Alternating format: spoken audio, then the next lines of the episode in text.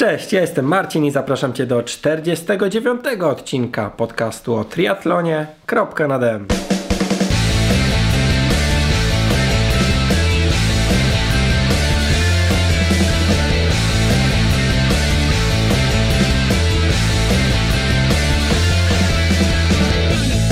Dzisiejsza kropka to kolejna genialna rozmowa.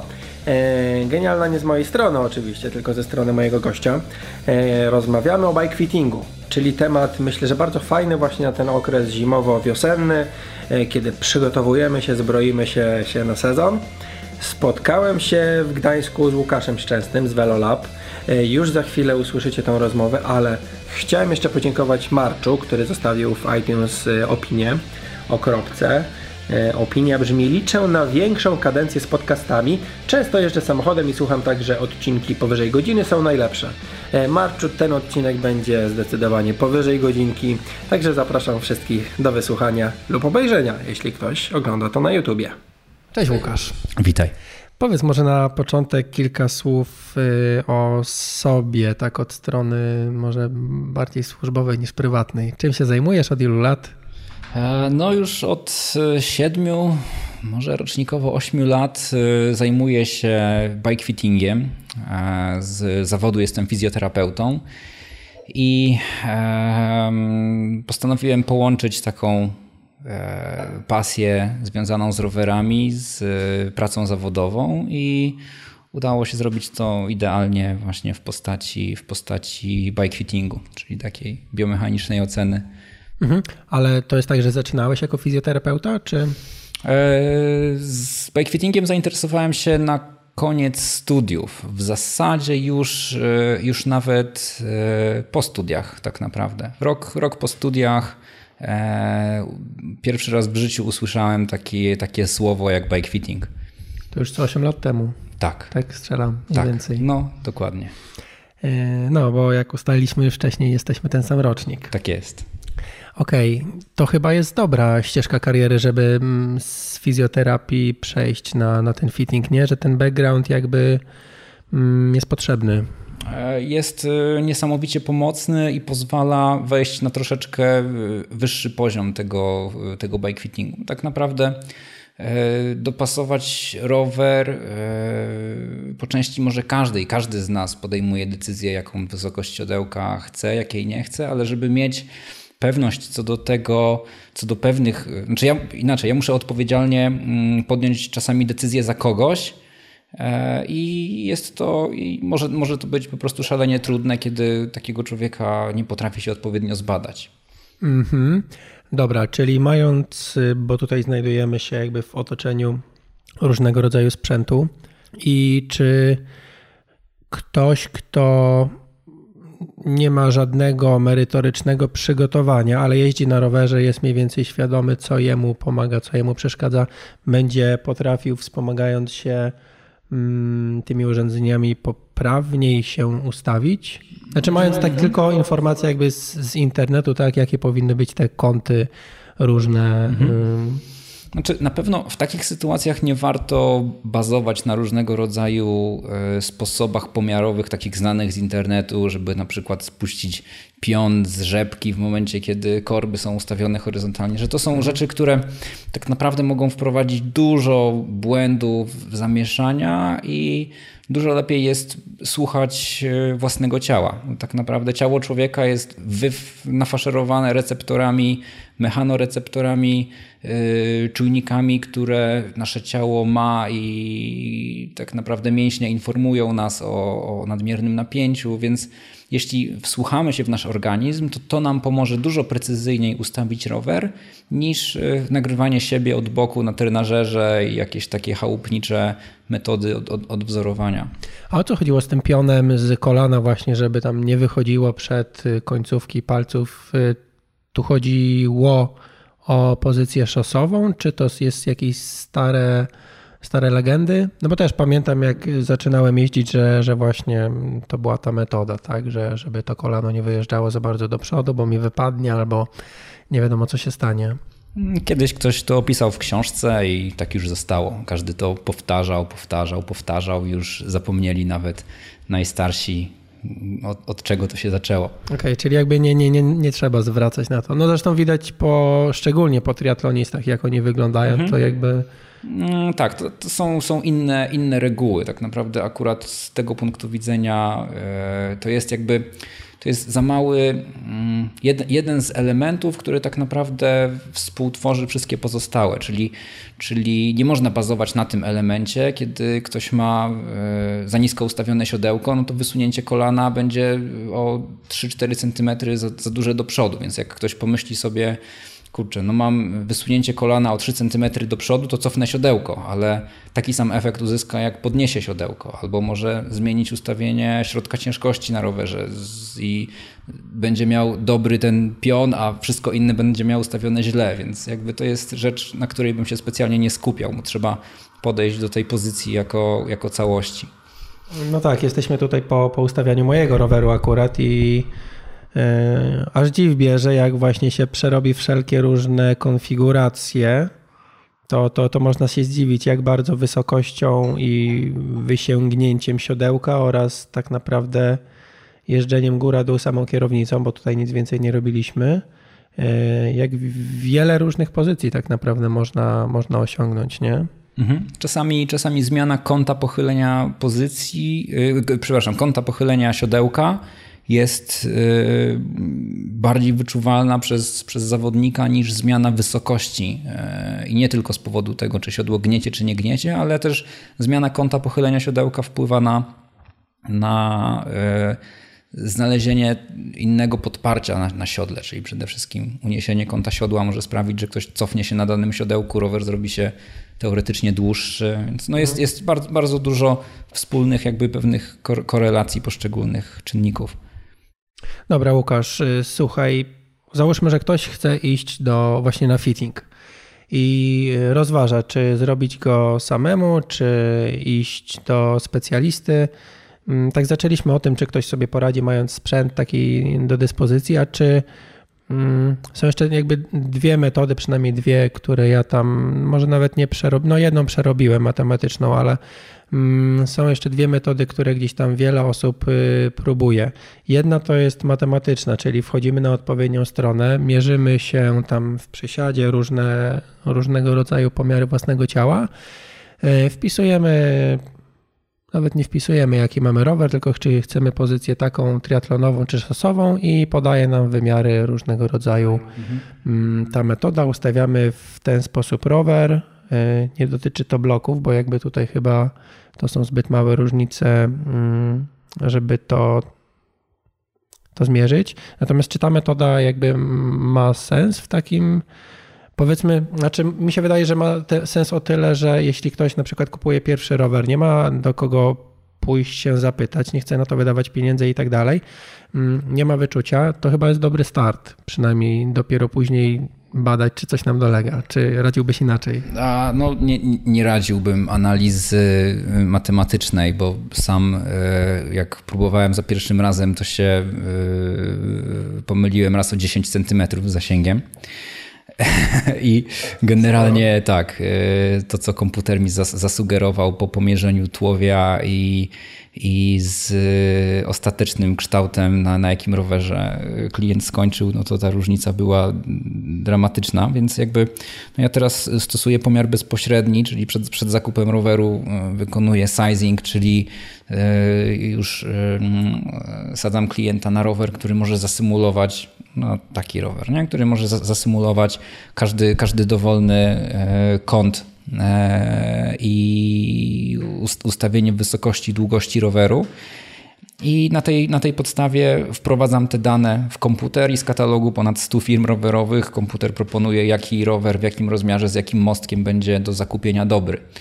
Bo inaczej, inaczej to jest kupa pieniędzy, która może być wydana w błoto, a też są sytuacje nawet zeszłego tygodnia, że klient parę tysięcy zaoszczędził, bo bo był do sprzedania y, firmowy nowy rower w rozmiarze XL, którego teoretycznie nikt nie chciał, a on też teoretycznie był za, za niski do tego roweru, a okazało się, że ten rower był jeszcze dla niego niemalże za mały. Także, także koniec końców kupił taniej e, rower, dzięki temu, że przyszedł wcześniej na sizing, wiedział, że może go spokojnie zamówić i, i był zadowolony. Okej, okay, ale to jakby od dwóch stron patrząc. Z jednej strony te bazy są uaktualniane co roku, tak, powiedzmy. Tak, tak, tak. No.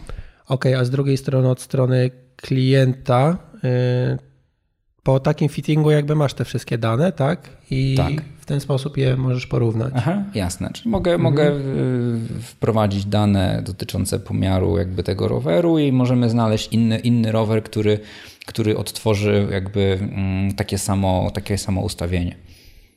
Dobra. Y, metoda matematyczna wtedy mówi, że, że nie. Natomiast druga sprawa, no są jeszcze aplikacje teraz na smartfony, tak? Nagrywamy się, zaznaczamy mhm. gdzieś tam punkty e, wyszczególnione w instrukcji. W instrukcji też mamy kąty i tak dalej.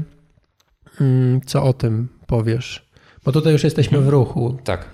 Mm, no, no tu już pozostaje kwestia e, pewnego mm, no tego aspektu, że już jedziemy na rowerze, który nas ewentualnie interesuje, tak? czyli mhm. albo ewentualnie, że ustawiamy ten rower, który już mamy, czyli jakby z punktu widzenia e, jakby zakupu nowego roweru, no to już jest pewien problem tej natury, że, że i tak musimy podjąć decyzję, żeby kupić ten rower, żeby móc na nim usiąść, żeby się mhm. potem filmować i a potem się okazuje, że ten rower nie jest dobry dla nas, bo jakby kluczowym, e, kluczowym parametrem w przypadku ustawienia roweru jest, jest e, dobranie e, w przypadku czasowego roweru, dobranie odległości od powiedzmy czubka siodełka, czy, czy, czy miejsca, w którym siedzimy na siodełku, do, do padów lemontki i różnicy wysokości pomiędzy tymi, tymi parametrami. I, I oprócz tego jeszcze gdzieś musimy umiejscowić środek supportu troszkę bardziej do przodu, troszkę bardziej do tyłu i no i na tej podstawie możemy, mm, możemy jakoś, jakoś, jakoś to pomierzyć, chociaż no mówię, samodzielnie y, obserwując siebie na wideo, y, moim zdaniem możemy też zrobić sobie więcej krzywdy, bo ktoś sobie oceni, że kurczę, nie jestem tak pochylony jak wszyscy prozawodnicy, więc y, wywalę wszystkie podkładki i a, potem, potem jadąc okazuje się, że kark nie wytrzymuje, że, że, że biodra bolą, że ciężko się biegnie. Także mm, to wszystko, to wszystko zależy od, od e, jeszcze poziomu, e, od naszego doświadczenia. Więc jeśli, jeśli ktoś ma swój pierwszy rower e, czasowy, jeździ mu się na nim całkiem nieźle i kombinuje z jego ustawieniem, no to dużo lepiej zrobić to z kluczem imbusowym, jadąc gdzieś tam na trening, niż nagrywając się z boku, bo to znowu może wprowadzać pewne, pewną dezinformację. Czyli jednak bardziej ufać sobie jakby niż no swoim odczuciom po prostu. Tak, tak, zdecydowanie. Tutaj bałem się właśnie, że jakby dzisiaj to sobie uświadomiłem jeszcze bardziej, że nagrywając się, znaczy pomijając czy się nagrywamy czy nie, ale że tabelka z tymi granicznymi wartościami i w, przedziale, jakby, w którym mamy się z, nie wiem, z konkretnym kątem e, znaleźć, jest dosyć szeroka, bo dzisiaj jakby poruszyliśmy się, nie wiem, 30-40%. E, byłem powiedzmy w górnym zakresie, jeśli chodzi o ten kąt między udem a korpusem, tak nazwijmy mhm. to. Czy kątem pochylenia tułowia, tak. No, mhm. mhm. E, w górnej granicy, ale w granicy, no mówię, 30-40% z tej granicy się poruszyliśmy, powiedzmy, nie, nie doszliśmy do połowy, a dla mnie ta różnica była dosyć drastyczna. No na pewno bardzo, bardzo mocno wyczuwalna, nie? Że, mhm. że faktycznie wow, że tak, tak mocno pochylony, że będę jeździł. No mam nadzieję, że tak. A czy no, no jeździ się wciąż jakby nie jest tak, że, mm, że jest jakiś taki dyskomfort mocny. Mm, aczkolwiek jak e, próbowałem właśnie się trochę bardziej pochylić, tylko że to była tam próba taka minutowa, mhm. no to myślałem, że nie, że to już jest za mocno, ale to znowu była kwestia zbyt dużej różnicy w stosunku do tego, co ja znałem, a nie mhm. w stosunku do tego, co, co, co, co moje ciało powiedzmy potrafi. E, druga kwestia a propos tego odczucia własnego, no to to jest to, że większość chyba dzisiaj czasu wizyty spędziliśmy na, na jakichś testach, nie? Na tym, czy no połowę powiedz, powiedzmy, średnio mhm. patrząc, że, że mhm. na testach faktycznie gdzie tam jak się ruszam, czy, czy w prawo, Aha. do góry, w lewo. No tak, zanim, zanim usiadłeś na rower, to chyba z, ile całe, całe badanie przetrwał chyba z godzinę 20 minut, także Także przetestowaliśmy różne, różne warianty ruchu, e, oceniliśmy siłę mięśniową, stabilność, E, pewne asymetrie wyszły większe na samym rowerze niż wynikałyby z badania, czyli też od razu mogłem wykluczyć zaburzenia e, jakiejś e, funkcjonalnej symetrii, tylko już wiedziałem, że problemem, problemem w Twoim przypadku różnicy w prostowaniu prawej i lewej nogi, że to wynika z pewnego wzorca ruchu, który masz na rowerze i z, z asymetrii pracy stawu skokowego. E, jednocześnie wiedziałem, że nie potrzebujesz dodatkowego biernego podparcia, czyli jakby jeśli chodzi o ustawienie bloków czy, czy jakiejś tam istotnej asymetrii, ale e, no dzięki temu, że przed bike fittingiem przechodzisz precyzyjne badanie ciała, no to te decyzje, które podejmuję co do twojej sylwetki mogę podjąć w pełni świadomie i z tą odpowiedzialnością, że, że ta pozycja będzie dla ciebie dobra, a nie, że ja zgaduję, że możesz mieć tą kierownicę te 3 cm niżej. Dobra, a cofając się jeszcze bardziej przed ten fitting, jeśli ktoś się już zdecyduje, że jakby nie wiem, czy się chce po prostu oddać w ręce specjalisty, czy, yy, czy nie chce się bawić z tymi i tracić czasu tak naprawdę, a może i zdrowia. Yy, jak się przygotować do takiej wizyty? czy trzeba coś specjalnego robić, bo niektórzy są nadgorliwi e, albo po prostu chcą jak najlepiej wykorzystać ten czas i mogą zapytać, nie wiem, czy się jakoś rozciągać, czy iść na masaże, się rozluźnić, pójść na, wiesz, kilka wizyt do, do fizjoterapeuty, żeby być lepszym na ten sam test, nazwijmy to. Mhm. Znaczy, generalnie jest tak, że pozycja na rowerze może zmieniać się w trakcie sezonu, kiedy nasze ciało jest bardziej gibkie, kiedy jesteśmy e, już w bezpośrednim okresie przedstartowym. Także e, też, też jest tak, że mm,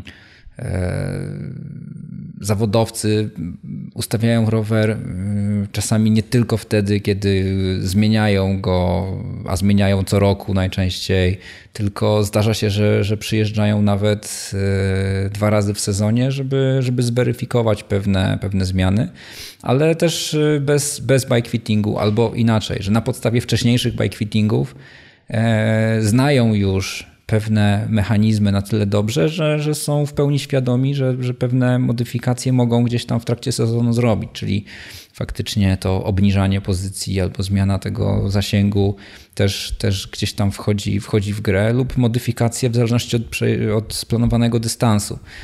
Więc y, no, no, przygotowanie takie dla, dla osób zainteresowanych bikefittingiem no nie jest specjalnie konieczne, czyli e, bikefitting polega na analizie tej aktualnej pozycji ciała i, e, i dostosowania roweru do istniejących ograniczeń, ale te ograniczenia to nie jest tam 5 kilo tkanki tłuszczowej w organizmie za dużo w danym okresie, tylko generalnie dotyczy to y, ograniczenia, no to dotyczą stawów biodrowych, dotyczą globalnej ruchomości kręgosłupa i tego specjalnie mm, szybko, szybko, czyli w ciągu tam powiedzmy półtora roku nie da się zmienić, czyli, czyli można pracować nad sylwetką, ale najczęściej jest to związane z, z kilkuletnią pracą i wtedy dochodzi się do sytuacji takiej, że ktoś, nie wiem, z szosowego roweru w geometrii endurance jest już w pełni przygotowany do jazdy na, na rowerze e, z główką ramy 2 cm niższą i z 1,5 cm czy 2 cm dłuższym mostkiem. Mhm. A jeśli chodzi o przygotowanie takie bardziej hmm, wiedzę o sobie, tak? Bo na początku, mhm. może opowiedzmy wtedy, jak ta wizyta taka standardowa, czy moja wygląda. No na dzień dobry jest 100 y, pytań do, tak? Czyli ja też musiałem zacząć myśleć, czy ja miałem coś jako dziecko złamane, bo mm, nie pamiętałem mhm. do końca. Aha, okay. Więc tego typu przygotowanie wtedy merytoryczne, nazwijmy to przygotowanie do wywiadu. Mm, tak, no rzeczywiście ja y, w trakcie bike pytam się y, troszkę o, o, sposób jeżdżenia, styl jeżdżenia, dystanse, o to, czy w trakcie sezonu, czy przez te poprzednie sezony coś się działo na rowerze, czy cierpiałeś z powodu y, bólu pleców, niewygodnego siodełka, E, co się działo z karkiem po pierwszych przejazdach na Lemontce, pewne takie rzeczy, także wracam, wracam do, do tego e, do tych odczuć z, i, i, pytam się o całe to doświadczenie jakby związane z, z jazdą na rowerze. Więc e, jakby to, co, to faktycznie do czego osoby mogą się przygotować przed bike fittingiem, to żeby zastanowić się nad pewnym, mm, może zastanowić się nad celem bike fittingu i e ewentualnie nad oczekiwaniami, jakie ktoś po bike fittingu faktycznie by miał. Bo to jest dość istotne, bo są, są osoby, którym y, pomagam y, błyskawicznie, bo jestem w stanie y, sprostać ich oczekiwaniom, rozwiązać jakiś konkretny problem, a są osoby też ciekawe samej tej usługi, są ciekawe, żeby przejść przez cały ten proces ustawiania i wtedy jakby mm, już sam, sam fakt e, ustawienia roweru jest, jest, e, może być jakimś takim powodem do zadowolenia i podniesieniem pewności siebie albo sprawdzeniem, że ta pozycja, do której doszli samodzielnie, faktycznie jest, jest optymalna i nie da się wiele, wiele wiele ją zmodyfikować wtedy czasami to mogą być naprawdę jakieś tylko milimetrowe zmiany. E, także no, no można, można przed samym fittingiem mm, pomyśleć przemyśleć właśnie o tym, przemyśleć, mm, dlaczego ten bike fitting się przyda i, i jakie miałoby się oczekiwania co do, co, co do tej usługi. Okej, okay, a mówiłeś o celach czy oczekiwaniach. Podaj przykłady, jakie mogą być oczekiwania, bo przed, y, podczas naszej rozmowy fajne były podawane przykłady, już teraz nie pamiętam, ale mm, właśnie, no nie wiem, czy ma być komfort lepszy, czy aerodynamika, to takie pierwsze rzeczy, które mm, Tak, to są, to, są, to są bardzo ogólne, ale faktycznie w momencie, kiedy mm, ktoś mówi, że E, bieg po rowerze wychodzi wybitnie kiepsko, że zsiadam z roweru i próbuję biec, a tak naprawdę pierwsze dwa kilometry czy, czy pierwsze 20 sekund próbuję się wyprostować. Nie? Czyli to też może być jakiś taki problem, że, że jest e, przykurcz mięśni biodrowo-lędźwiowych albo jakiś spazm mięśniowy w wyniku jazdy. Ktoś może mieć ból kolan po, dwóch godzinie, po, po, po godzinie jazdy i nie może zrealizować treningów. Ktoś może mieć problem z niewygodnym siodełkiem i nie jest w stanie przejechać dystansu dłuższego z powodu, z powodu bólu, z powodu jakiegoś drętwienia okolic krocza. Ktoś może mieć problemy z drętwieniem rąk także mm, może, może, może, może być tak, że e, te, te cele są bardzo jakby widoczne, a czasami, a czasami ja znajduję pewne błędy w pozycji, do których ktoś E, już się przyzwyczaił, ale jest jakby tak przyzwyczajony do swojej tej pozycji, że, że specjalnie nawet nie wiedział, że to, jest, że to jest błędne ułożenie. Też tak może być, że ktoś po prostu źle nauczył się jeździć, znaczy w złej pozycji dostosował mięśnie do, do tej pracy. No i mm, okazuje się, że, że można tą pozycję zoptymalizować. To jest trochę tak jak z techniką pływania. W sensie takim, że ktoś komuś się wydaje, że pływa, a potem okazuje się, że nie pływa. Nie? Tak samo może być z rowerem, że ktoś jedzie i czuje wiatr we włosach, a y, potem okazuje się, że kurczę, że jednak coś było nie tak. No to, to ta analogia z pływaniem dobra, bo właśnie czasami się czuje y, tą wodę pod ręką, tylko że właśnie wtedy hamujemy się zamiast się mhm. napędzać. Nie? Tak jest.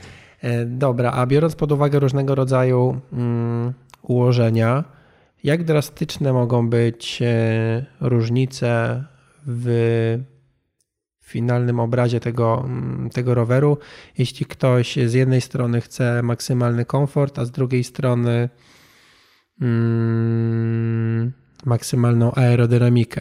Tylko biorąc pod uwagę jakby jednego takiego średnio rozwiniętego zawodnika, bo czasami jakby nie z filmów na E, z filmów z zawodów widzi się, że niektóre osoby, e, głównie starsze, jeżdżą tak jak wiesz, prawie na stojące, że są naprawdę mocno wyprostowani, mimo że leżą na lemontce. E, więc chciałbym tutaj wziąć jednak jakiegoś takiego, nie wiem, 30-30-paroletniego zawodnika, który jest tam średnio rozciągnięty, średnio rozgarnięty Jak te różnice, nie wiem, tak jak ja dzisiaj przyszedłem, mówię, że chciałbym do krótszych dystansów jednak się ustawić, a ty też miałeś na to już odpowiedź. Mhm. Czy jeśli bym powiedział, że mm, pomijając jakby długi dystans, ale czy, czy ta pozycja do połówki na mój stan dzisiejszy byłaby e, inna? Nie wiem, mniej byśmy jakoś zeszli w dół z kierownicą? A w Twoim przypadku nie wydaje mi się. Raczej, raczej skoncentrowałbym się jeszcze na dostosowaniu tych, tych mięśni, to, to, to o tym wszystkim, co rozmawialiśmy a propos, a propos szyi. No, czyli jakby e, dostosowaniu Aha, mięśni tak. tutaj szyi, tak żeby osoby wiedziały. Mhm. Aha. E, znaczy, więc, więc twój, Twoje ułożenie nie jest, nie jest jeszcze e, ekstremalne z punktu widzenia mm, pewnych, pewnych norm, E, chociaż już zbliżamy się do tego ekstremalnego ułożenia z punktu widzenia Twojej ruchomości karku. Mhm. Czyli prawdopodobnie mm, skoncentrowałbym się na dostosowaniu mięśni jednak do pracy w tej pozycji i wydłużenia, wydłużania dystansu bez zbędnego podnoszenia tej, tej kierownicy. Dobra, czyli tłumacząc, jakby u mnie zeszliśmy z kierownicą na sam dół, yy, po prostu skończyły się podkładki yy, i dalej nie mogliśmy zjeżdżać i o ile znaczy mogli, moglibyśmy zmieniając kąt pochylenia y, mostka. Na, tak, na symulacji okay. Mhm. wyszło, że jeszcze półtora centymetra niżej y, byś tolerował, czyli, mhm. czyli to ustawienie ekstremalne dla, tej, dla tego roweru szosowego zaadoptowanego pod triatlon wymagałoby jeszcze, jeszcze ewentualną zmianę mostka, ale już powyżej, y, jeszcze te półtora centymetra niżej e, kark powinien, powinien tolerować. Dobra, u mnie plecy jakby dały radę, tak mówiąc prosto, natomiast szyja, yy, gorzej było z szyją, tak mówiąc obrazowo, mhm. że nie tyle właśnie, chodziło o wzmocnienie bardziej tych, czy rozciągnięcie mm, tak. mięśni, bo patrząc, wiesz, jak mam zadzierać głowę do góry, jeśli ogólnie jestem bardziej pochylony do, mam bardziej pochyloną do przodu pozycję, no to bardziej muszę zadzierać głowę do góry. Więc to nie do końca chodzi o rozciągnięcie jakby tak. tylnych, tak. No to rozmawialiśmy o, o, wzmocnieniu głębokiej stabilizacji przodu szyi, czyli mhm. faktycznie wszystkie te mięśnie pochyłe, które będą kręgosłup trzymały i kontrolowały ten ruch wyprostu i mobilizację piersiowego kręgosłupa, żeby ten, żeby po prostu biomechanicznie ten prostownik szyi, żeby, żeby nie miał tak niekorzystnego ułożenia. Więc y, i paradoksalnie cofnięcie siodełka też rozluźniłoby, rozluźniłoby szyjny kręgosłup, bo miałbyś, miałbyś też um, inne, e, inne ułożenie lędźwiowego kręgosłupa i wtedy w relacji do lędźwiowego inaczej ułożyłby się piersiowy i inaczej ułożyłby się szyjny, więc to jest taki zespół naczyń połączonych więc. E, no bardzo no, połączonych, bo bardzo znowu cofnięcie siodełka powoduje inną pracę nóg, bo znajdujemy się bardziej tak, z tyłu tak. niż, niż e, pedały, niż ośka. Dobra. Jakby kończąc wątek jeszcze różnic między pozycją tą agresywną, a, a mniej agresywną, w zależności od dystansu, na którym startujemy. Jeśli chodzi o pełny y, dystans Ironmana, jak przychodzą do ciebie zawodnicy, są ustawieni i mówią, że nie wiem, chciałbym spróbować pełnego dystansu. Do tej pory max na połówce startowałem, czy startowałam. No wiadomo, że to jakby każdy przypadek jest inny, ale jakie tutaj zmiany wprowadzasz, jeśli wprowadzasz? No, bardzo często mm, przejechanie tego dystansu jest związane z, wiadomo, dostosowaniem treningu i, i przystosowaniem ciała do jazdy na, tych, na, tych, na tym dystansie. Wiadomo, mhm. że nie trzeba codziennie robić 200 km, żeby, żeby potem dobrze przejechać 180, ale, ale mm, no jest to e, kwestia taka, że jeśli ciało toleruje niską, czy inaczej, ja podejmuję decyzję, jaka, jak niska pozycja będzie, będzie jeszcze dobrze tolerowana przez organizm i mhm. staram się, i staram się e, zasugerować, żeby dostosowywać poprzez trening, poprzez sukcesywne zwiększanie dystansu, e, dostosowywać się do, do pozycji, która jest poprawna i ewentualnie mm, no, zweryfikować po prostu to w czasie, w czasie treningów. Więc taki, takie rozwiązanie jest, jest najlepsze. To nie jest tak, że, że do dystansu pełnego e, trzeba podnieść kierownicę tam półtora centymetra, Chociaż jeśli e, ktoś już wie po, po swoich, po, po, po ocenie właśnie e, jakiegoś swojego głównego problemu, czy powiedzmy w Twoim przypadku z, z karkiem, no to może czułbyś, że po, po, po którejś godzinie po prostu ta głowa jednak już E, nie wytrzymuje i, i, i, wtedy trzeba by tą, tą pozycję zmienić, ale to wyszłoby w trakcie przygotowań. To nie jest tak, że ustawiam rower na dzień przed Ironmanem, tylko, tak. tylko yy, pracuję, pracuję z, z, z człowiekiem, żeby, żeby dojść do tej maksymalnie optymalnej pozycji. Dobra, czyli od Twojej strony to bardziej, bo ja nie wiem, może za bardzo próbuję upraszczać, ale od Twojej strony e, Ty badasz gościa, mówisz, że on jest do tego zdolny, ustawiasz mu rower tak, żeby był jakby optymalnie, patrząc na aerodynamikę i jego możliwości i możliwości roweru i to wszystko. Najpóźniej człowiek jeździ i ewentualnie może powiedzieć, że nie daje rady, mimo że powinien teoretycznie. Tak, wtedy albo możemy się zawziąć i faktycznie e, skorygować jeszcze w planie treningowym, w dodatkowych ćwiczeniach, e, w pracy takiej fizjoterapeutycznej e, i po prostu dostosować ciało, żeby mm, faktycznie, te, żeby te mięśnie przez dłuższy czas w takiej teoretycznie statycznej pozycji wytrzymały.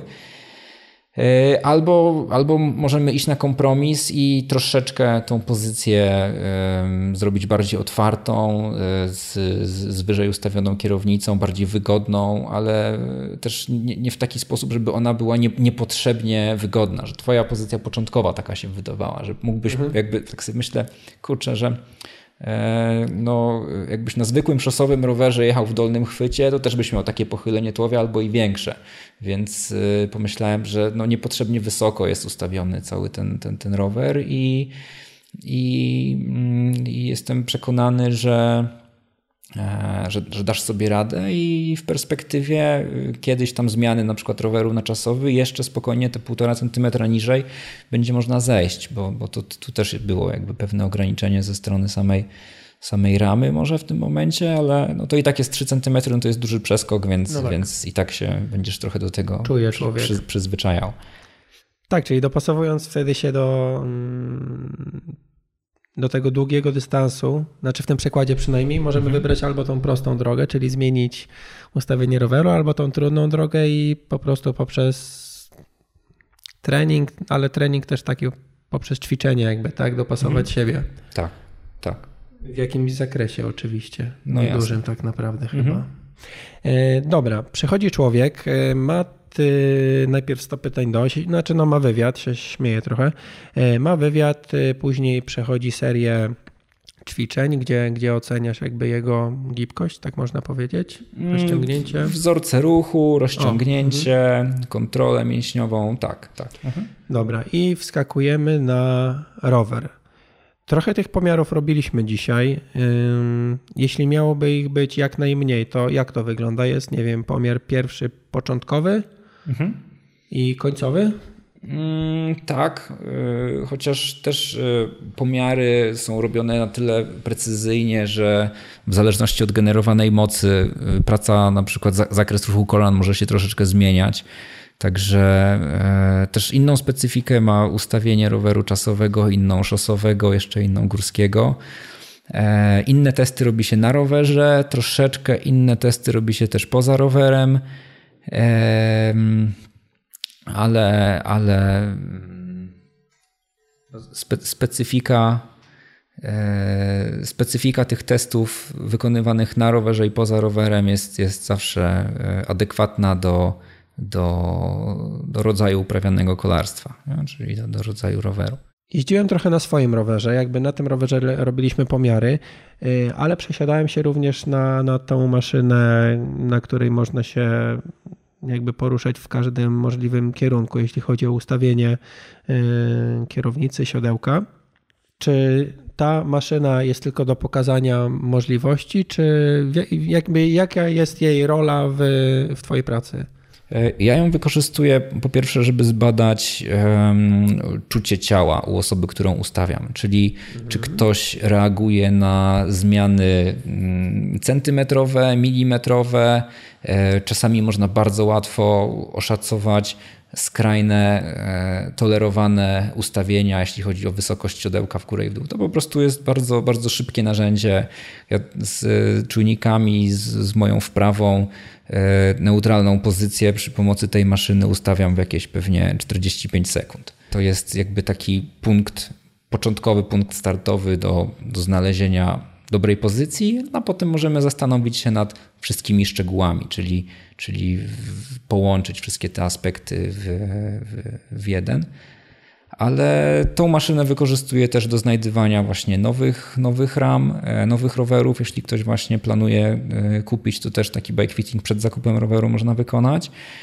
E, no i też można szybciej wprowadzać pewne modyfikacje, bo tutaj akurat zmiana długości mostka na Twoim rowerze, no to mogę użyć regulowany mostek, który też e, mhm. płynnie może zmieniać swoją długość i no, na korbkę można go po prostu troszeczkę wydłużać lub, lub e, skracać.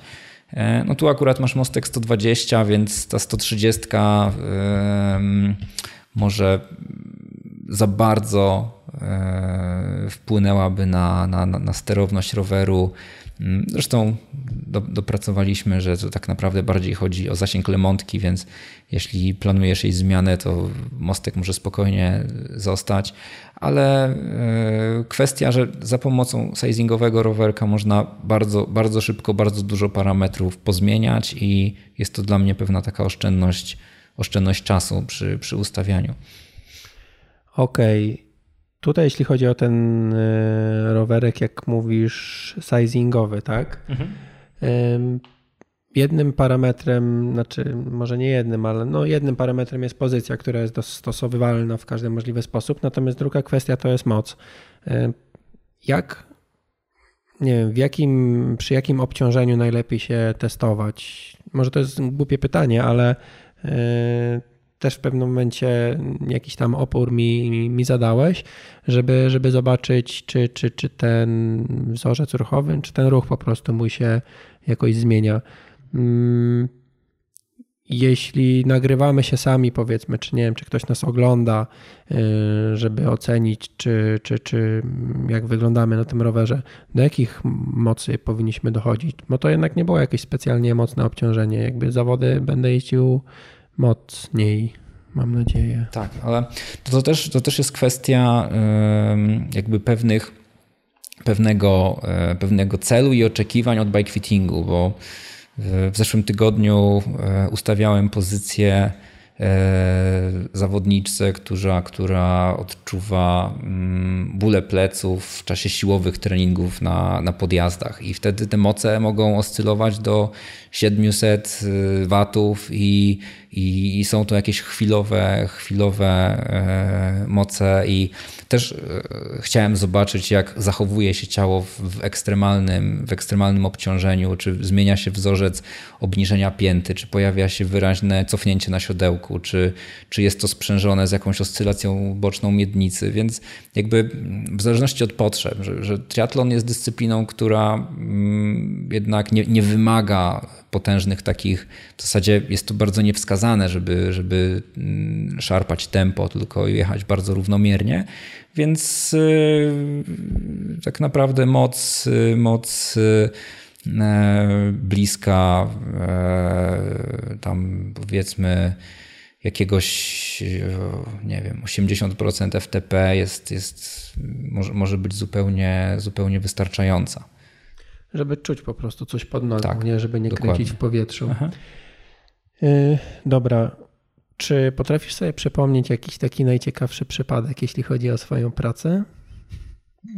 Mm, no, często, często byłem zaskakiwany różnymi, różnymi e, że tak powiem, przypadkami, czy w zasadzie problemami różnych, różnych osób, ale generalnie e, pamiętam, pamiętam e, e, zawodnika z endoprotezą stawu biodrowego, który miał bardzo dużą różnicę długości nóg i miał bardzo ograniczone zgięcie i w zasadzie e, to był jakiś cud, że on tak naprawdę e, nie spadał z roweru pedałując na nim, bo tak naprawdę miał ograniczone zgięcie w biodrze, więc ten ruch uniesienia nogi tego wysadzał za każdym razem z siodełka. E, I, I to było bardzo, bardzo miłe, żeby pokazać mu, że e, zamontowanie e, ramion korby różnej długości jest świetnym rozwiązaniem, że, że faktycznie miał jedną korbę 160, drugą korbę 175 i dopiero wtedy okazywało się, że, że to sprawia, że on zaczynał czuć ten rower aż z takim uśmiechem na twarzy, że mówił, o kurczę, że, że zawsze myślał, że to jest to niewygodne siodełko, a potem okazywało się, że on w zasadzie nie, nie naciskał na jedną i drugą stronę siodełka, tylko skrzywiał się na nim i cały czas to tarcie podnosiło bardzo temperaturę i, i, i też y, mimo, że testował 7-8 różnych siodełek, to dopiero zmiana długości korb sprawiła, że on e, nagle żadne siodełko już mu nie przeszkadzało. To był taki, taki fajny, fajny moment, kiedy okazało się, że że to właśnie bike rozwiązuje czyjś problem i jest jakby lepszy niż nawet to, to, to, to czucie, które, mm, które ma. A, i też drugim no. ciekawym przypadkiem byłem ja sam, bo też, też e, generalnie sam ustawiałem rower w Niemczech, e, w, w siedzibie e, ISCO, to jest też taki International School of Cycling Optimization, czyli taka, taka, taka właśnie um, E, instytucja i e, Akurat to było przy okazji też kursu bikefittingowego, gdzie też czterech innych fiterów z całej Europy patrzyło na mnie, jak, jak, jak jechałem i tak powiedzieli, ej, słuchaj, masz za wysoko siodełko, tak z półtora centymetra. A ja mówię, co, że nie, niemożliwe, ja, ja wiem, że mam wysoko, ale ja tak bardzo lubię. I, mm, no ale tak spojrzałem na siebie, na tych nagraniach wideo, spojrzeliśmy na te parametry i i faktycznie y, sam byłem święcie przekonany, że mam dobrze ustawiony rower, ale, ale nie miałem. Także sam dla siebie byłem, byłem ciekawym y, dowodem, że bike fitting y, faktycznie ma sens, bo od tamtej pory dużo jest lepsza aktywacja mięśnia czworogłowego i po prostu czuję, że można szybciej jechać. Mhm. Um, jeszcze parę tematów chciałem poruszyć. Mówi, że byłeś y, na, na kursie. Jak w ogóle wygląda przygotowanie do zawodu? Mhm. E, przygotowanie do zawodu jest y, teraz jest na pewno dużo łatwiejsze niż w momencie, kiedy ja zaczynałem, bo kiedy zaczynałem w 2010 roku, to w zasadzie tylko trzy osoby w Polsce zajmowały się bikefittingiem. E, więc, e, więc e, połowa wiedzy to była analiza internetu i pewne takie fora amerykańskie, australijskie, miejsca, gdzie YouTube, gdzie można było obejrzeć jakieś takie faktycznie sklepy w Ameryce, które taki bike fitting przeprowadzają. I faktycznie od tego zaczynałem, potem gdzieś tam przeanalizowałem skrypt nie wiem, Specialized Body Geometry, to był taki jakiś taki moment, że faktycznie myślę sobie, kurczę, że w zasadzie nie uczą tam e, nic konkretnego, w sensie, że, że, że, że to jest takie wszystko bardzo po łebkach. Eee, Teraz y, akademii bikefittingowych jest dość dużo. Jest, jest, jest Uniwersytet Retula, jest, jest y, w Wielkiej Brytanii instytucja TORC, jest, jest y, dużo takich mm, koncernów rowerowych ma, ma swoje akademie szkolące sprzedawców, czyli tam Trek Precision Fit, właśnie Specialized Body Geometry, Shimano też ma swój, swój system. E, Scott kupił niemiecką firmę Radlabor, która też e, stworzyła dla nich, e, dla nich system mm, takiego, takiego znajdywania, znajdywania pozycji, ale szkolenie polega w tym momencie na zdobywaniu doświadczenia i no jest takim zagadnieniem, mm, że albo można jechać faktycznie na, na, na, na kursy i gdzieś w Ameryce czy w Europie się tego uczyć, e, ale też ja szkolę jedną osobę, którą, którą przygotowuję do pracy i, e, Nie wiem, ile miesięcy to jeszcze będzie trwało, ale już, już parę miesięcy to trwa i faktycznie e, na pewno nauka zawodu poprzez doświadczenie i obserwacje jest, jest łatwiejsza niż, niż e, zdobywanie wiedzy stricte na, na, na szkoleniach, które też zawsze są bardzo, bardzo drogie. Mhm. Dobra, a jeśli jest szkoła Retula, mówiłeś, to może inaczej. Czy Retul, bo to jest marka, o której ciągle słyszę w kontekście fittingu. Czy to jest jedyna marka, która produkuje tego typu sprzęt, czy po prostu najbardziej znana, czy najlep o najlepszej dystrybucji w tej części Europy? Jak to jest? No, teraz faktycznie od y, czterech lat Retul został wykupiony przez koncern Specialized, czyli to Specialized jakby przejął kontrolę nad, nad tą edukacją i tu już też y, trzeba rozgraniczyć jakby te kursy, kursy e, stricte y, retulowe i stricte właśnie e, już te koncernowe, ale, ale mm, Sprzęt, który wykorzystywany jest do bike fittingu, jest już, e, jakby tych systemów jest coraz więcej. Także są, są i, i, i e, kanadyjskie firmy, które też się tym zajmują. E, no, bardzo często jest to kopiowanie już istniejących rozwiązań, które się sprawdziły, bo Shimano też wprowadza ulepszoną kopię tego systemu, który tworzył Retul o troszeczkę większej częstotliwości wysyłania impulsów. E, są systemy, które dodają dodatkowe markery, e, czyli linia, bo trzeba po prostu znać, jakie, jakie ograniczenia ma dany system. Ja wiem, że Retul nie powie mi nic o, o pracy kręgosłupa, że tak naprawdę mam znacznik na biodrze i na barku, a nie mam żadnego znacznika na kręgosłupie. Dlatego ja wykorzystuję ciągle bardzo dużo badań oceny manualnej samego kręgosłupa, bo, bo, komputer nie podpowie mi e, tego, co mogę jakby ocenić sam. Chociaż z drugiej strony dla osoby niedoświadczonej, która dostałaby dodatkowe informacje o ułożeniu trzech czujników na plecach między łopatkami, e, to też tak naprawdę niewiele to daje. Czyli to jest jakby pewne narzędzie, które wykorzystuje się w pracy, ale w jakimś konkretnym, w jakimś konkretnym celu. Nie jest tak, że, że maszyna podejmuje decyzję, E, jaki ten kąt, ile tych podkładek sobie wyjąć, czy tak ja, ja to podejmuję, ja podejmuję decyzję, a, e, a maszyna może mi jedynie mm, podpowiedzieć albo, albo po prostu zwrócić uwagę, że, że jest tak, a nie inaczej. No tak, bo maszyna jakby podaje cyfry, tak? A cyfry mhm. są w mhm. przedziałach, a człowiek też nie jest robotem, tylko gdzieś tam go trzeba umiejscowić. Tak jest. Mm, patrząc na to, jak się rusza. Y, cyfry to jedno, ale podczas y, właśnie a propos tych dodatkowych markerów, podczas samego pedałowania też kilka razy y, właśnie gdzieś tam czułem dotyk, czy to na plecach, czy też chyba sprawdzałeś, przynajmniej taka jest moja logika, sprawdzałeś chyba, jak działa czworo i dwugłowy w momencie obrotu korbą, tak? O to chodziło? Tak, Z tym tak. łapaniem? Tak, no to są, to są testy wykonywane y, na rowerze w czasie jazdy, czyli faktycznie u ciebie przy relatywnie słabej elastyczności y, i problemach, które masz z łydkami, które mhm. się powielają, chciałbym też wykluczyć, że nadmierna wysokość siodełka nie przeciąży tutaj aparatu więzadłowego tej tylnej taśmy mięśniowej, czyli e, w czasie, w czasie e, oceny kolarza na rowerze nie tylko patrzę na, na danego zawodnika, tylko e, sprawdzam w jaki sposób, w jaki sposób się rusza, jaka jest płynność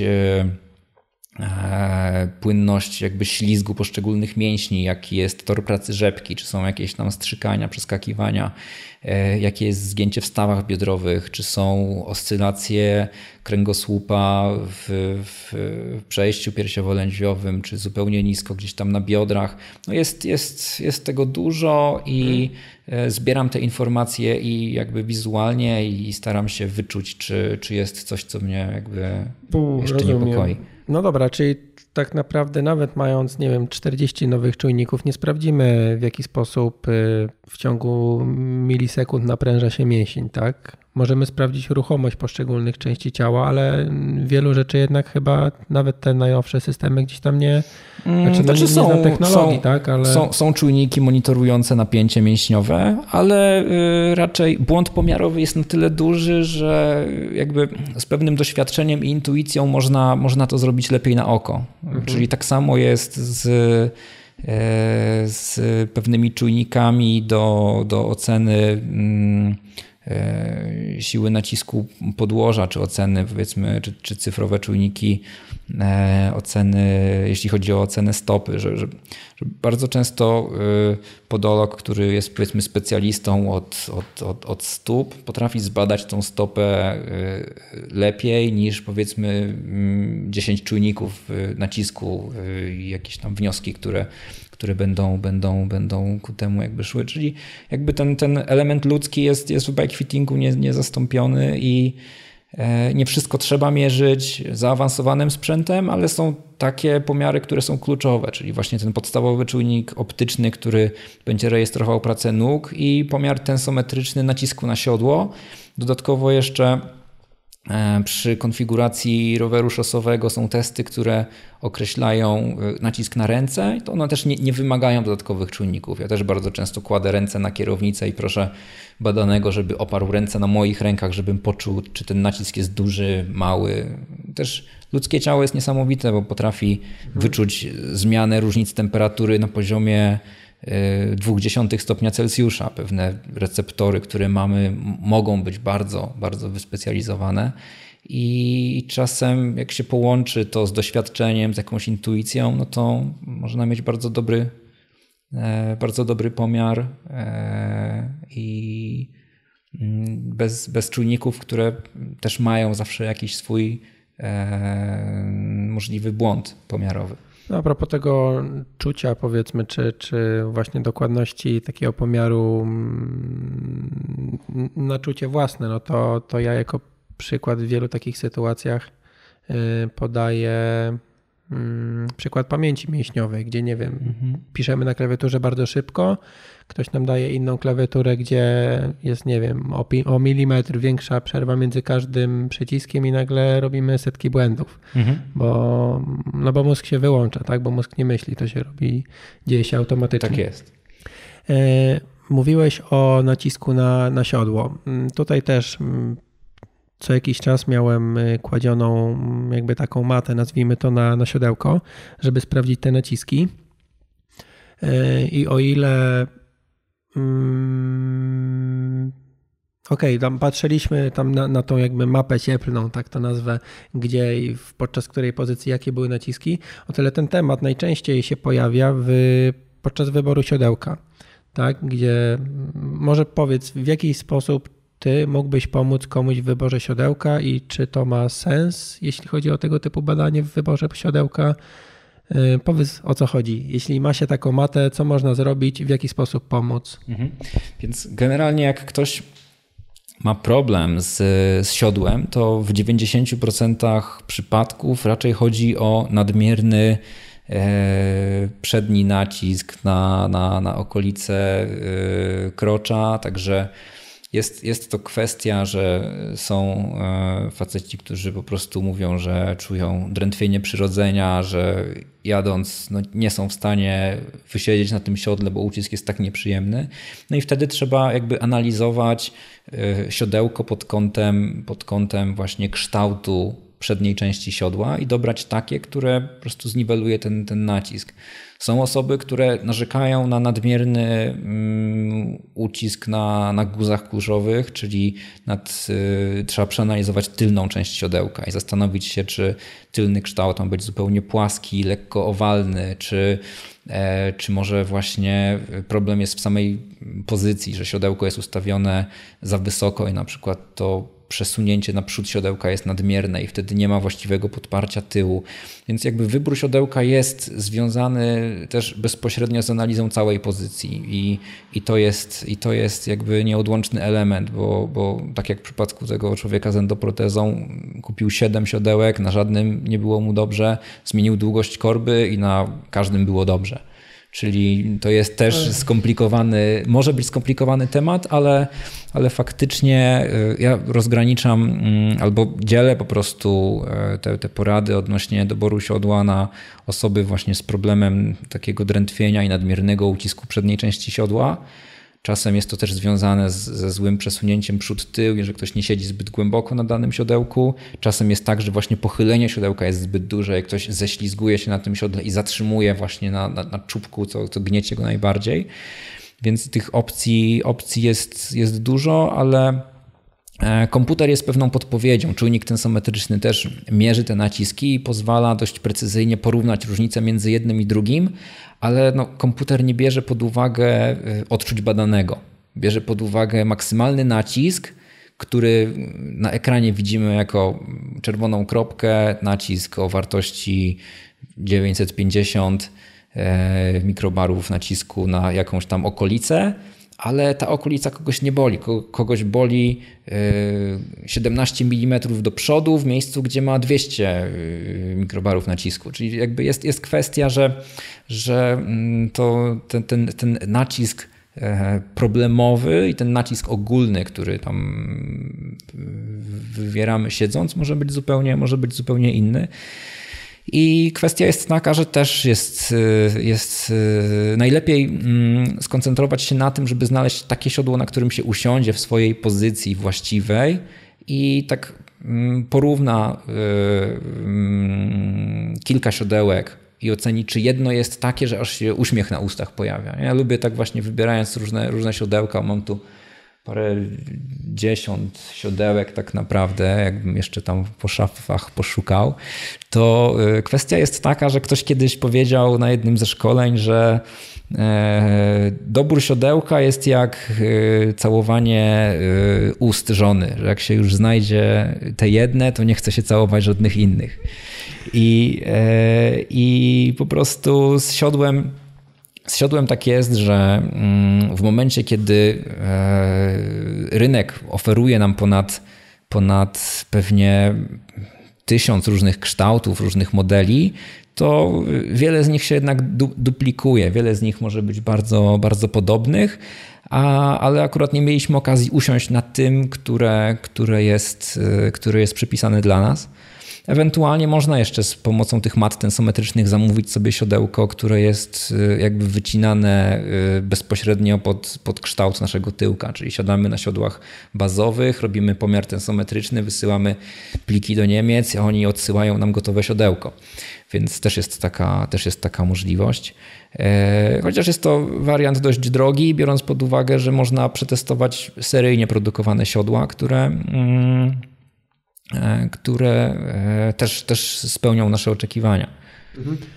No tak, czyli znowu jak rozbieramy jakiś temat na czynniki pierwsze, to się okazuje, że, że tutaj, nie wiem, pomiar odległości między tymi guzami kulszowymi to nie wszystko. Pozycja, to, to... siodełka, mhm. pochylenie i wysokość to też nie wszystko. Tak, no paradoksalnie niestety wszystkie te zabiegi, które producenci siodełek nam oferują, są to zabiegi marketingowe i E, próbują jakby e, sprzedać dany produkt mm, w taki sposób, że on jest dobrany specjalnie dla nas, ale tak naprawdę jest to za mała ilość pomiaru, bo ani szerokość guza kulszowego, szerokość guzów kulszowych, ani ani pochylenie tłowia nie, nie, wpływa tak naprawdę na to, czy ten komfort będzie, czy go nie będzie. Może inaczej nie wpływa, nie, nie gwarantuje nam tego. Więc e, no, trzeba, trzeba te siodełka przetestować, trzeba zastanowić się nad, nad, nad, e, nad problemem, nad całą, całą pozycją. I, I wtedy dopiero jest szansa e, trafienia na takie siodło, które, które będzie najbardziej pasowało.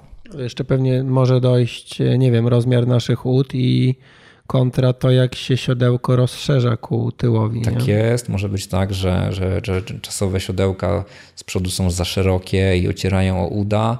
Może być problem, że faktycznie, że, że to podparcie właśnie jest, jest takie, że powoduje ucisk na krocze. Może być problem, że, że ktoś zsuwa się z siodełka. Może być problem, że um, że nie daje wystarczającego podparcia w tylnej części. Mhm. No jest, tak. jest dużo, dużo różnych wariantów, także no to niestety to tak jakby ktoś chciał kupić buty, yy, patrząc na kolor, yy, nie przymierzając ich. Że jest to też kolejny element, że mało kto by się odważył, a jednak siodełka dużo osób tak niestety kupuje bo im się podobają i mają dobrą wagę albo są w promocji, a potem okazuje się, że, że i tak trzeba się go pozbyć, bo nie da się na nim jeździć. Tak. Przedostatni temat, który chciałem poruszyć, to bloki, o których wspominałem na początku. E, ja totalnie nie wiedziałem, w jaki sposób się mm, wyznacza miejsce, w którym je powinniśmy zamocować. No dla mnie, bloki to w ogóle dla mnie jest chyba część, którą najczęściej zmieniałem do tej pory, jeśli chodzi o moją pozycję, bo najbardziej ją czułem, tak prawdę powiedziawszy. Czułem, że szczególnie z jakimiś moimi nerwowymi dolegliwościami, że po prostu nagle mnie mm, piecze, kuje, piecze bardziej. To jest takie wrażenie pie, piekące stopa, więc tutaj naj, najwięcej eksperymentowałem i później też najwięcej czułem e, ten pomiar okazał się być strasznie dokładny, że tam faktycznie milimetry gdzieś mm, mogą robić różnicę. Zawsze się śmiałem, bo gdzieś jak słyszałem doniesienia, doniesienia, wrażenia osób, które były na fittingu i mówią, że właśnie wrażenia były takie, że prawie nic nie zmieniliśmy, tylko tam bloki, nie wiem, 2 mm, tak, bo powiedzmy, że kogoś to był któryś fitting z kolei. Mm, I też sobie jakby nie, nie uzmysławiałem, mimo własnych problemów, że 2 mm potrafią e, zrobić różnicę. E, nie wiem, stopa jest tak unerwiona, czy skąd się to bierze? Mm, generalnie jest tak, że mm, pracujemy na rowerze w takim zamkniętym łańcuchu biokinematycznym, czyli mamy opartą miednicę, oparte, oparte ręce na kierownicy, e, stopy są wpięte w pedały i wykonujemy pewien ruch. I teraz czasami ustawienie bloków może być kwintesencją bike fittingu, bo odzwierciedla pewną asymetrię ustawienia miednicy lub odzwierciedla ustawienie, które ciało przyjmuje samo, a do tej pory bloki jakby przeszkadzały w ustawieniu, w znalezieniu tej pozycji. Więc e, jakby z jednej strony e, ustawiając bloki bazuje na takim e, odcisku plantokonturograficznym, tak to się fachowo nazywa, ale no jest to tak kolokwialnie mówiąc taki odcisk, odcisk stopy wykonany na takiej specjalnej maszynce i bazując na strefach maksymalnego nacisku wynajduje sobie e, pośrednie, e, wynajduje sobie wysokość ustawienia bloków, taką, która uwzględnia wszystkie maksymalne naciski na e, stopy na podłoże. I te naciski stopy na podłoże może modyfikować też wkładka w butach częściowo. E, I sam, I sam boot, też sam boot może odpowiadać za pewne problemy związane z, z, z, takim odczuciem na stopach, bo też może być za ciasny w przedniej części i ściskać troszeczkę palce. E, ale jeśli to nie jest kwestia, kwestia buta, no to ustawienie bloku, mówię, może po pierwsze e, bardzo równomiernie przenosić siły wewnętrznej i zewnętrznej części, części stopy ale y, czasami nie patrzy się na, na to, jak ułożona jest y, inaczej. Czasami modyfikuję ustawienie bloków, mimo że, że pomiar wskazuje mi właściwe miejsce, ale wiem, że z punktu widzenia ułożenia miednicy lepiej jest te bloki położy, ustawić troszeczkę inaczej. Że jest to dość, dość y, zaawansowany, znaczy jest to dość, dość skomplikowany temat, bo to też, też można, można zmieniać płaszczyznę podparcia buta i robi się to niezależnie prawą stronę od lewej, e, więc, więc e, no to dlatego parę, na pewno e, parę opinii takich mogłeś słyszeć, że gdzieś ktoś po ustawieniu roweru, mimo że teoretycznie nic się nie zmieniło, tak patrząc globalnie, że tam tu milimetr, tam milimetr, ale suma tych zmian mogła sprawić, że to czucie ciała faktycznie jest jest e, dużo lepsze. Tak, e, kończąc już, powiedz, skąd czerpiesz wiedzę na temat nazwijmy to, Twojej pracy i zainteresowań? Czyli możesz odpowiedzieć albo bardziej w kierunku nie wiem, fizjoterapii czy, czy fittingu, mhm. albo bardziej w kierunku kolarstwa. Mhm.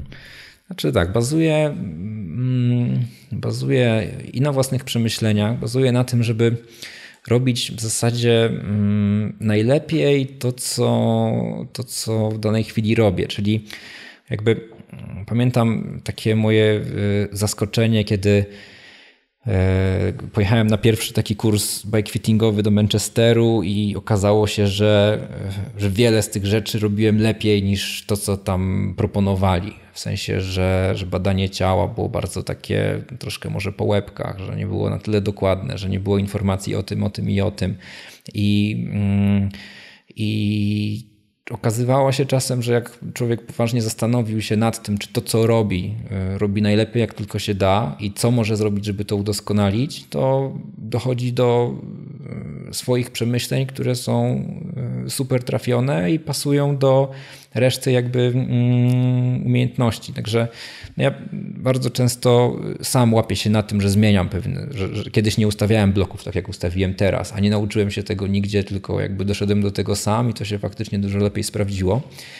E, więc e, a te, ta, to ustawienie, które mm, proponowali mi na innym szkoleniu w Niemczech, okazało się jakby banalnie proste, czyli znalezienie tego i tego miejsca i wyznaczenie linii na środku, czyli mhm. takie... Czyli dwóch skrajnych miejsc stopy. No tak, tak, tak, tak. To i tak, tak, jak generalnie można, każdy sam może sobie ustawić, że, że ja sobie ja stwierdziłem, że ja to robię że ja to robię troszkę, troszkę dokładniej i mogę odzwierciedlić to samo ułożenie na różnych, na różnych butach i tak dalej, i tak dalej.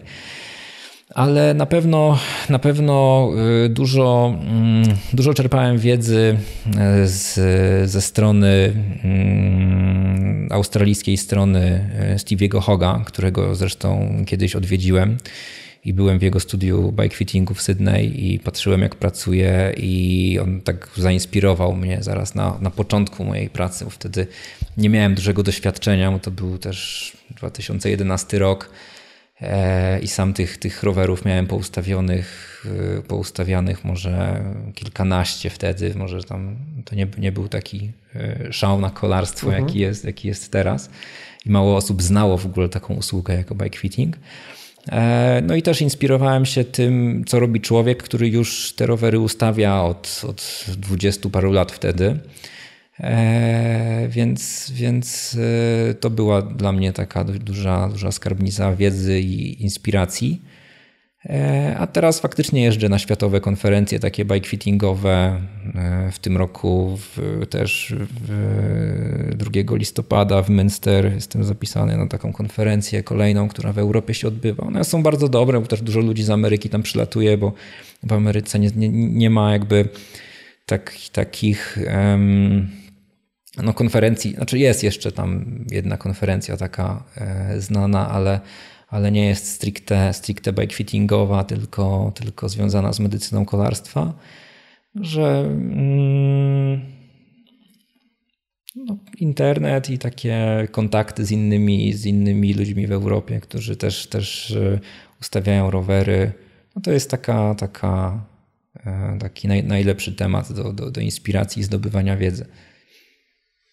Okej, okay, e, super jeśli ktoś nic nie zrozumiał z tego, co, o czym opowiadaliśmy, to niech idzie do specjalisty. Jeśli ktoś coś zrozumiał i czuje się zainspirowany, to no ja polecam kontakt z Łukaszem. Mm, przy okazji, gdzie w ogóle Ciebie można znaleźć?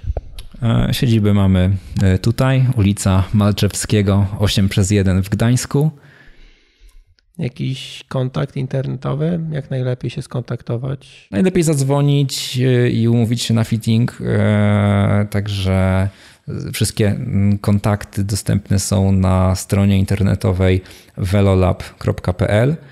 Mhm. E, tam mamy całą ofertę i informacje właśnie, jak zapisać się na fitting i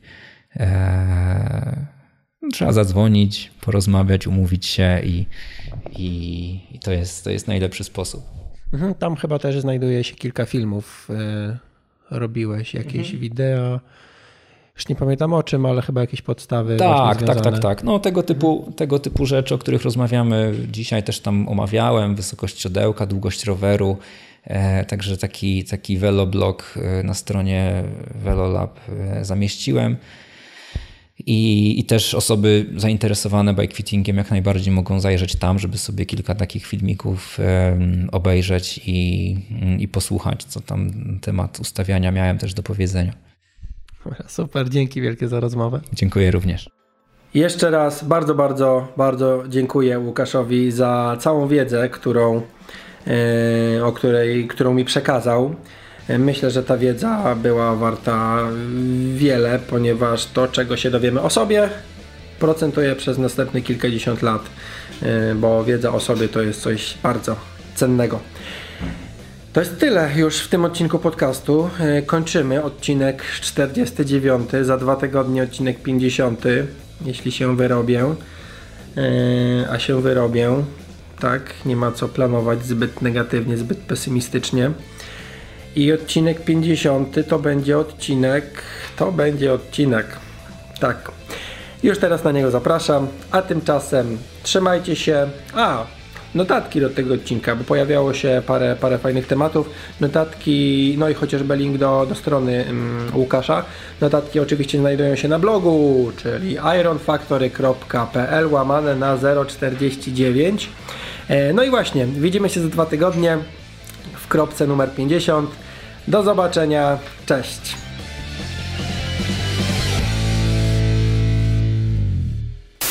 Nie, czekaj, bo się zawiesiłem. Ja to tnę więcej, nie ma ciśnienia. Dobra, dobra, dobra. Raz, dwa, raz, dwa. Po, poopowiadaj chwilę coś. e, co Halo, halo. ciekawego. Także będę mówił o czymś tam, o takich rzeczach Tak. i o wakich. O rzeczach, na- o których dużo wiesz. Kawa na dobry start. Może cukierki, bo niosę komentarze, że cukierki. Ale tak prawilnie teraz. Gazety triatlonowe, rowerowe, Tak. szosa. Okej, próbujemy. Cisza na planie! Cisza na planie! Elu, witam. Cześć, siemanko. Elo, witam, cześć, siemanko, kropeczka, yo, yo, yo. Cześć, ja jestem Marcin i zapraszam Cię... Gdzie ja się patrzę? Fryzurę poprawię. I zakończenie. Co tutaj na koniec powiemy?